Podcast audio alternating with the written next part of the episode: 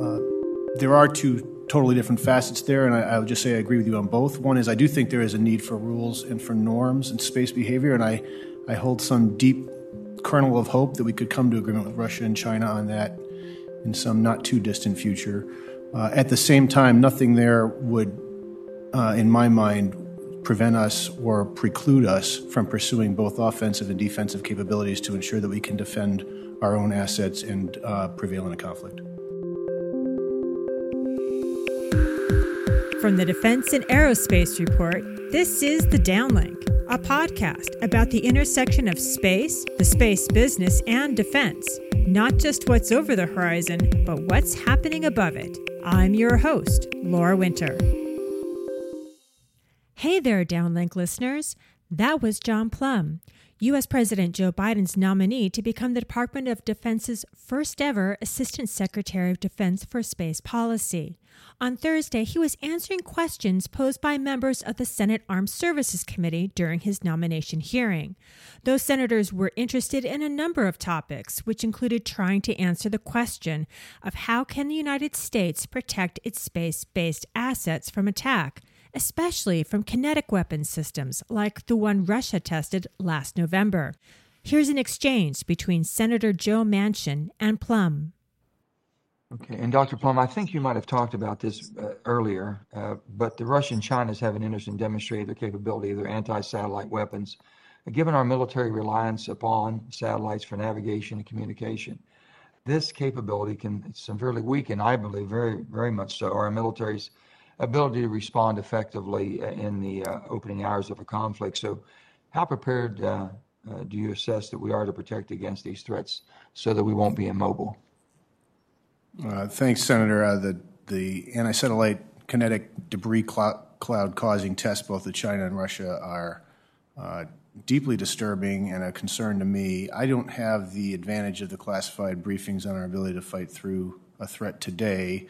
Uh, what I will commit to you is that if confirmed, I will work to make sure that our architecture is more resilient so that this type of attack is uh, less attractive to an adversary. Do you, do you have any opinions on basically what the Department of Defense uh, could do to defend against China's, uh, that they've demonstrated their anti-satellite capabilities? Uh, Senator, there's a, there's a number of possibilities. Obviously, one possibility that I fully agree with Deputy Secretary of Defense Hicks uh, said at the first National Space Council meeting for the Biden administration that the Department of Defense is in favor of banning uh, kinetic anti satellite tests uh, by all nations. So I think that would, that would help. I also think making sure that we have uh, constellations that are resilient so we're not entirely dependent on one particular asset would also be helpful. Uh, and I imagine there are any number of other operations at classified levels that I'd be happy to discuss with you if confirmed. So, did you hear it? That word resilient? What that means in English is that the DoD, specifically the U.S. Space Force, will deploy enough satellites so that if one were destroyed, there would be multitudes of surviving backup satellites that could take over the job.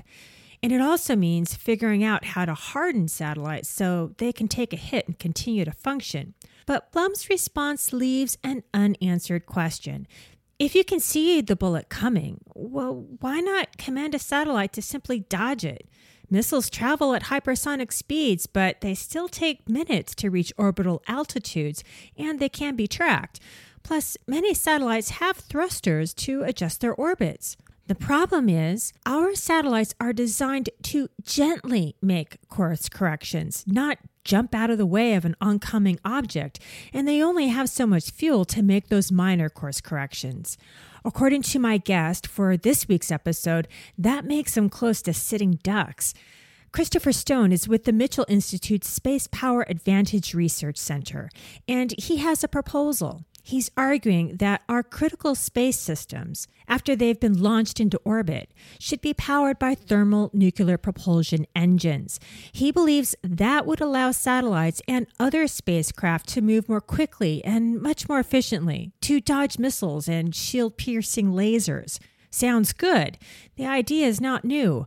But there is a reason why spacefaring nations have mostly relied on chemical propulsion. There was an international incident. In 1978, the nuclear powered Russian satellite Cosmos 954 malfunctioned and fell back to Earth, scattering some 100 pieces of radiological debris across 500 miles in Canada's Northwest Territories. That was a long time ago, and engineering has certainly evolved. Russia and China and the United States are all pursuing space thermonuclear power, or SNP, for missions to the moon and beyond. Chris Stone thinks we need to use SNP for maneuver warfare on orbit and beyond. Here's our discussion. Hey, Chris. Thanks so much for coming back on the downlink. Thanks very much for having me. Appreciate it.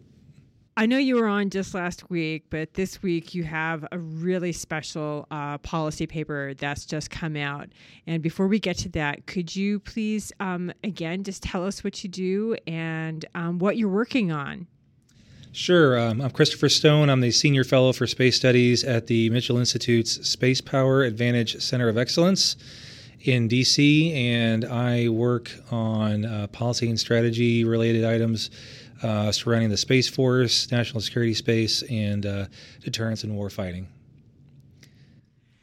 So today you introduced uh, the press. You gave us a preview of a paper that you are introducing to the rest of the world and the policy world here in Washington D.C. Tell us about what you're proposing. I mean, what's going on? It's nuclear, it's propulsion, it's rockets, it's space, it's orbits, and it's international competition. Yeah, it definitely includes all of that. What it is is um, the title is Maneuver Warfare in Space, uh, the strategic imperative of nuclear propulsion, and what it deals with is the the situation that we're facing in great power competition with the Chinese and Russians, Chinese primarily in the in the rate of development of counter space weapon systems and things of that sort. And one of the, the issues that we talk about in the paper is the fact that the Chinese currently are engaging in a strategy known as maneuver warfare. In Chinese writings, this is called mobile warfare. And what that essentially means is at the strategic level is you have two different layers. You have a, a psychological impact and you have a physical impact. The psychological impact is one that's big with the Chinese for thousands of years, and that's trying to get into the head of the adversary, create friction, create fear, um, and make it seem to where that whatever it is they do in the physical realm will have enough psychological impact to prevent them from interfering in whatever strategic or military operations or objectives that they're trying to achieve. And then the physical side is more of a tactical level that deals with what most people think of when they hear maneuver warfare, and that is the movement and maneuver of tactical level forces. So think of a a tank on the ground with another army and they're trying to outflank somebody to gain a position of advantage to defeat and destroy them in a, in a battle that is that is similar to what happens in space. Only um, it's it requires a lot more energy, and uh, it's a, it's a lot harder to do with our current situation, which is our constellations uh, that we have currently in orbit. So we propose a solution for nuclear thermal, and and we can talk more about whichever parts of that you'd like. And when you say um, it requires a lot more energy, I mean, we're not talking about energy, political energy. I mean, you're actually talking about newtons. Well, I mean, there there is a need for political energy in the sense that um, most of the reason why we haven't deployed a nuclear thermal propulsion uh, maneuver warfare type system like the Chinese are looking at doing is because of political policy reasons, primarily over the decades. Um, but no, we're primarily when we talk about energy, we're talking about the energy it takes to get from point A to point B. And like for an airplane that needs to fly at a certain speed and a certain altitude to get to a certain point uh, by a certain time, you need to have amounts of certain amounts of thrust that can that can carry the weight of whatever the payload is on the airplane, that kind of thing. But in space, you have to deal with different issues. You have to deal with gravity. You have to deal with um, different gravity wells. You have to deal with um, the curvature of the Earth, the, the, the rotation of the Earth. And when you're going from different orbits at different altitudes, so there's a lot of things that have to happen for you to get anywhere in space. And to do that efficiently requires a lot of propellant in the chemical um, systems that we, we now have. And that's why most of the satellites are designed to operate in predictable, consistent orbits, just relying on, on Sir Isaac Newton's you know viewpoints and science and, and laws. So if you want to get from, let's say, low Earth orbit to a higher orbit, like a geostationary or geosynchronous orbit, that requires energy. If you want to change what's called planes, which is essentially a different tilt to the axis off the equator you need to operate in to get a certain part of the Earth in your sensor, or part of space for that matter, that's going to take a lot of energy. And our current systems are just not um, designed for that kind of thing. And now, with the topic of the paper being primarily of military focus, um, we're not designed to rapidly maneuver to avoid threats um, such as the ones that the Chinese and Russians are currently deploying, as well as the future ones they're looking at, such as nuclear thermal propulsion spacecraft. So, what is your analysis of the competition, like China and Russia? And I've heard they've been partnering.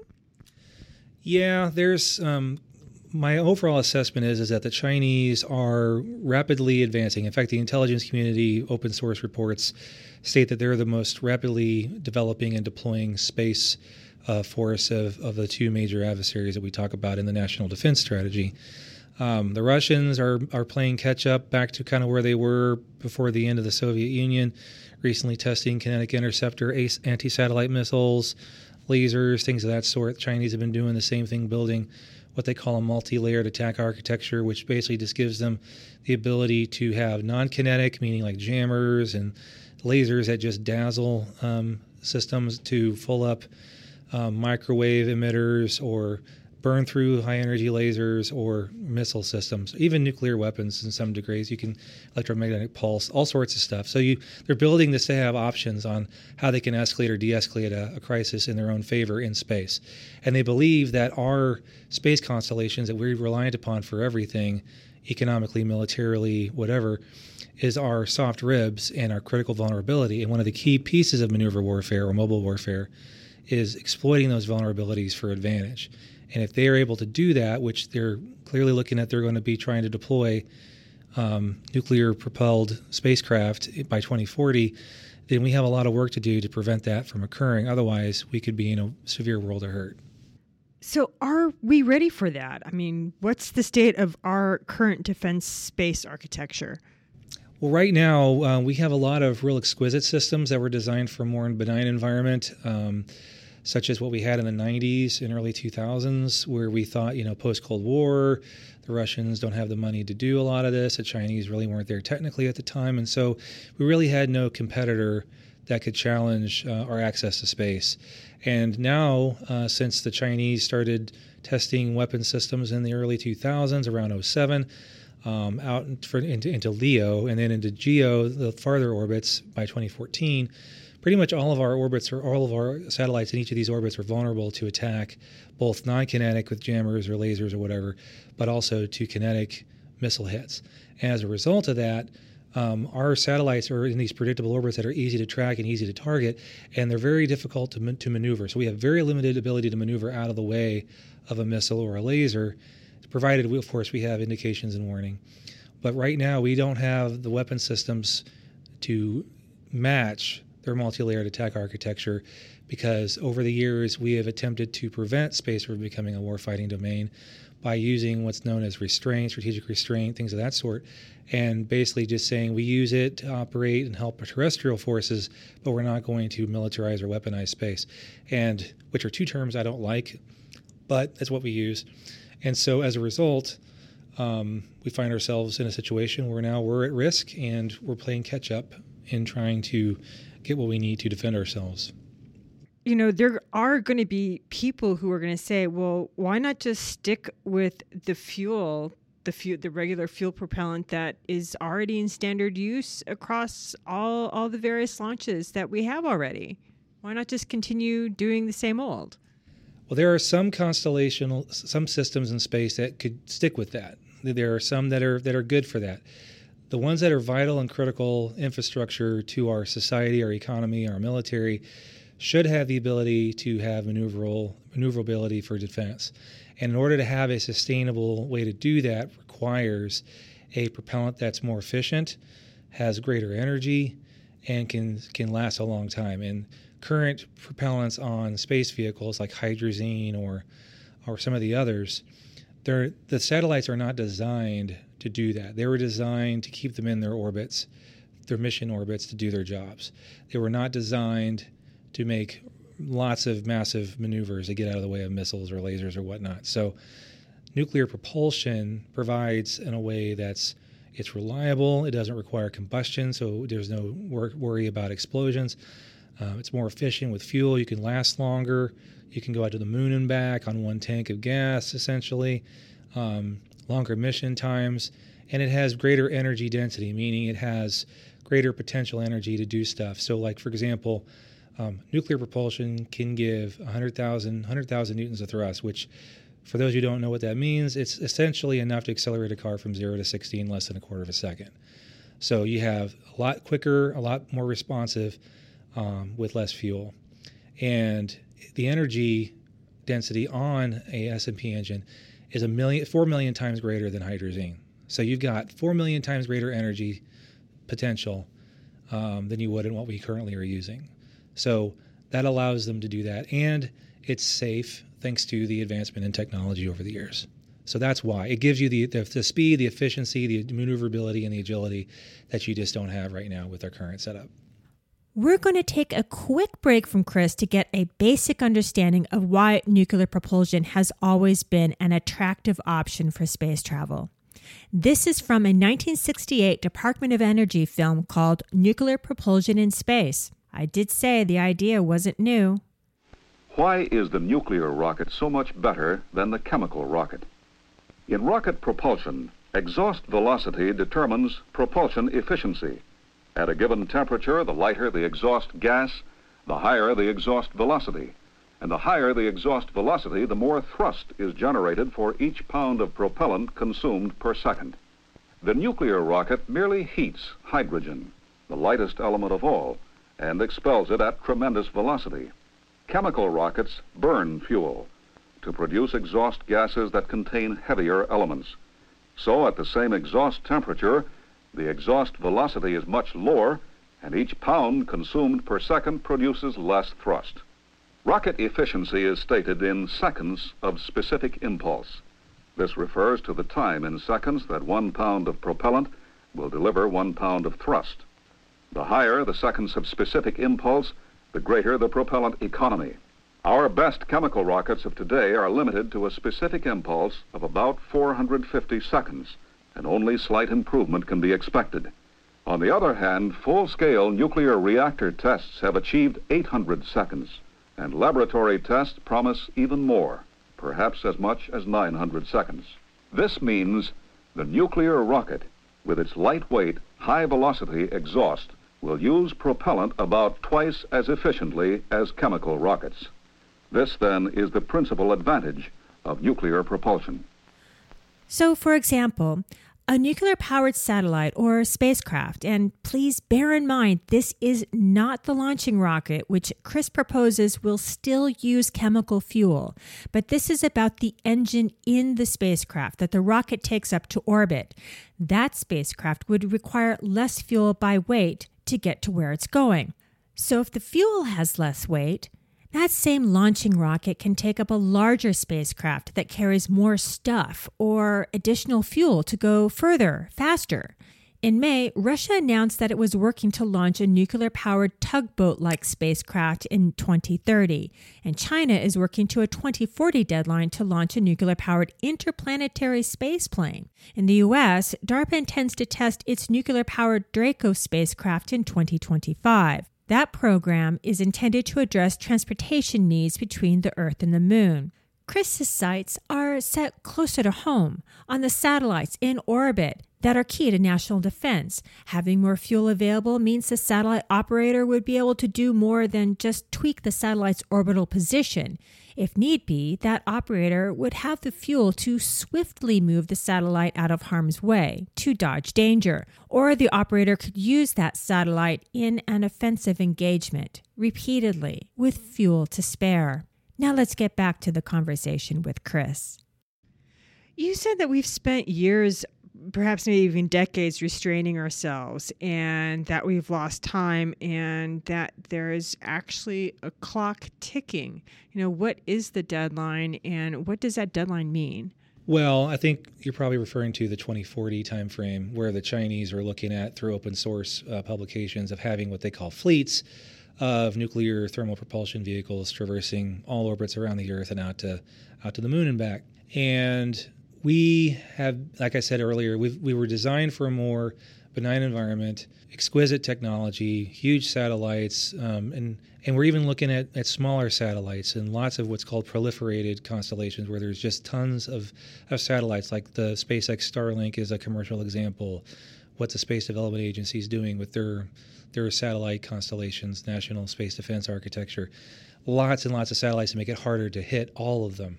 But times have changed. We're, we're not in a benign environment. We're in a warfighting environment because of the Russians and Chinese actions, um, because they believe that that's our soft underbelly that they can exploit and take us down. And as a result of that, we have to be willing to put the resources into getting the, this kind of a system operational before the 2030s. And I say that because even though it says they want fleets by 2040, 2030s is more likely because they're very good at keeping their schedule and testing things and getting it operational. So we need to be ahead of that. So, do we have a chance of uh, meeting that kind of a schedule? I, what is it? DARPA is actually pursuing this, is it not? Yeah, DARPA is actually um, the, the, most latest program is is called the Demonstration Rocket for Agile Cislunar Operations, or DRACO, and that is um, is looking at a a spacecraft with a nuclear thermal propulsion engine that, as the name implies, has the ability to rapidly and agilely get out to the moon and back as necessary for its mission. And because of that, they're looking at testing it in space for the first time. We've tested several programs like NERVA in the 60s and and some other stuff on, on paper in the 80s, but we've never actually tested one in space. So this will be the first time, if all goes well, we'll be able to test it in space in FY25. And if all goes well, um, they're telling me that they could have it operationalized in a matter of just single digit years. So, in order to get ahead of the adversary, we need to start looking at getting the resources and the program of record going so that we don't get stuck in the science and technology research and development phase like every other program has, but we can get it operationalized and get it up in space and uh, and used fully for offensive and defensive needs that we have. In this in this policy paper that you've authored that has been published and that's going to really go live tomorrow, what is the number one message that you want us, the public, uh, lawmakers, policymakers. I mean, we've got a, a, person who's been testifying on the Hill today to be the new Assistant Secretary of Defense for Space. What do you want them to walk away with? Well, first, I understand that a lot of people are concerned when they hear the word nuclear about safety. And what I can say is, is that there's always risk involved in everything we do in space. So, chemical rockets have toxic propellants, they have a tendency to explode if everything doesn't work just right. And yet, we've been able to get the technology matured enough to where most of our launches are pretty reliable. The other thing is, is that we have a, we have a serious problem.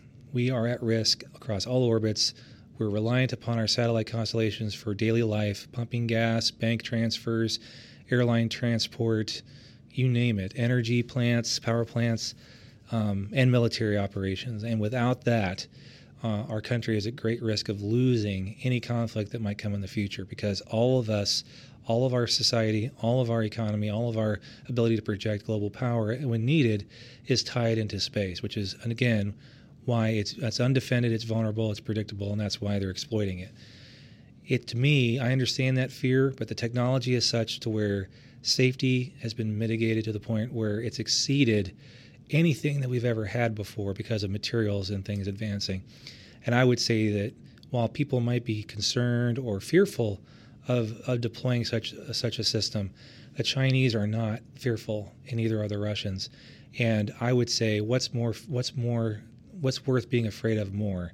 Having a nuclear thermal propulsion vehicle in space that can keep us safe, or not doing it and letting the adversary get the upper hand again, just like they have with hypersonics, which I might mention. Hypersonics we were ahead of for years, and then when we didn't think we needed them, we stopped doing stuff with them, and we now we're playing catch up, and we're not doing a very good job. So I don't want to be behind the power curve again on something as vital as having maneuver advantage for defense and offense in space.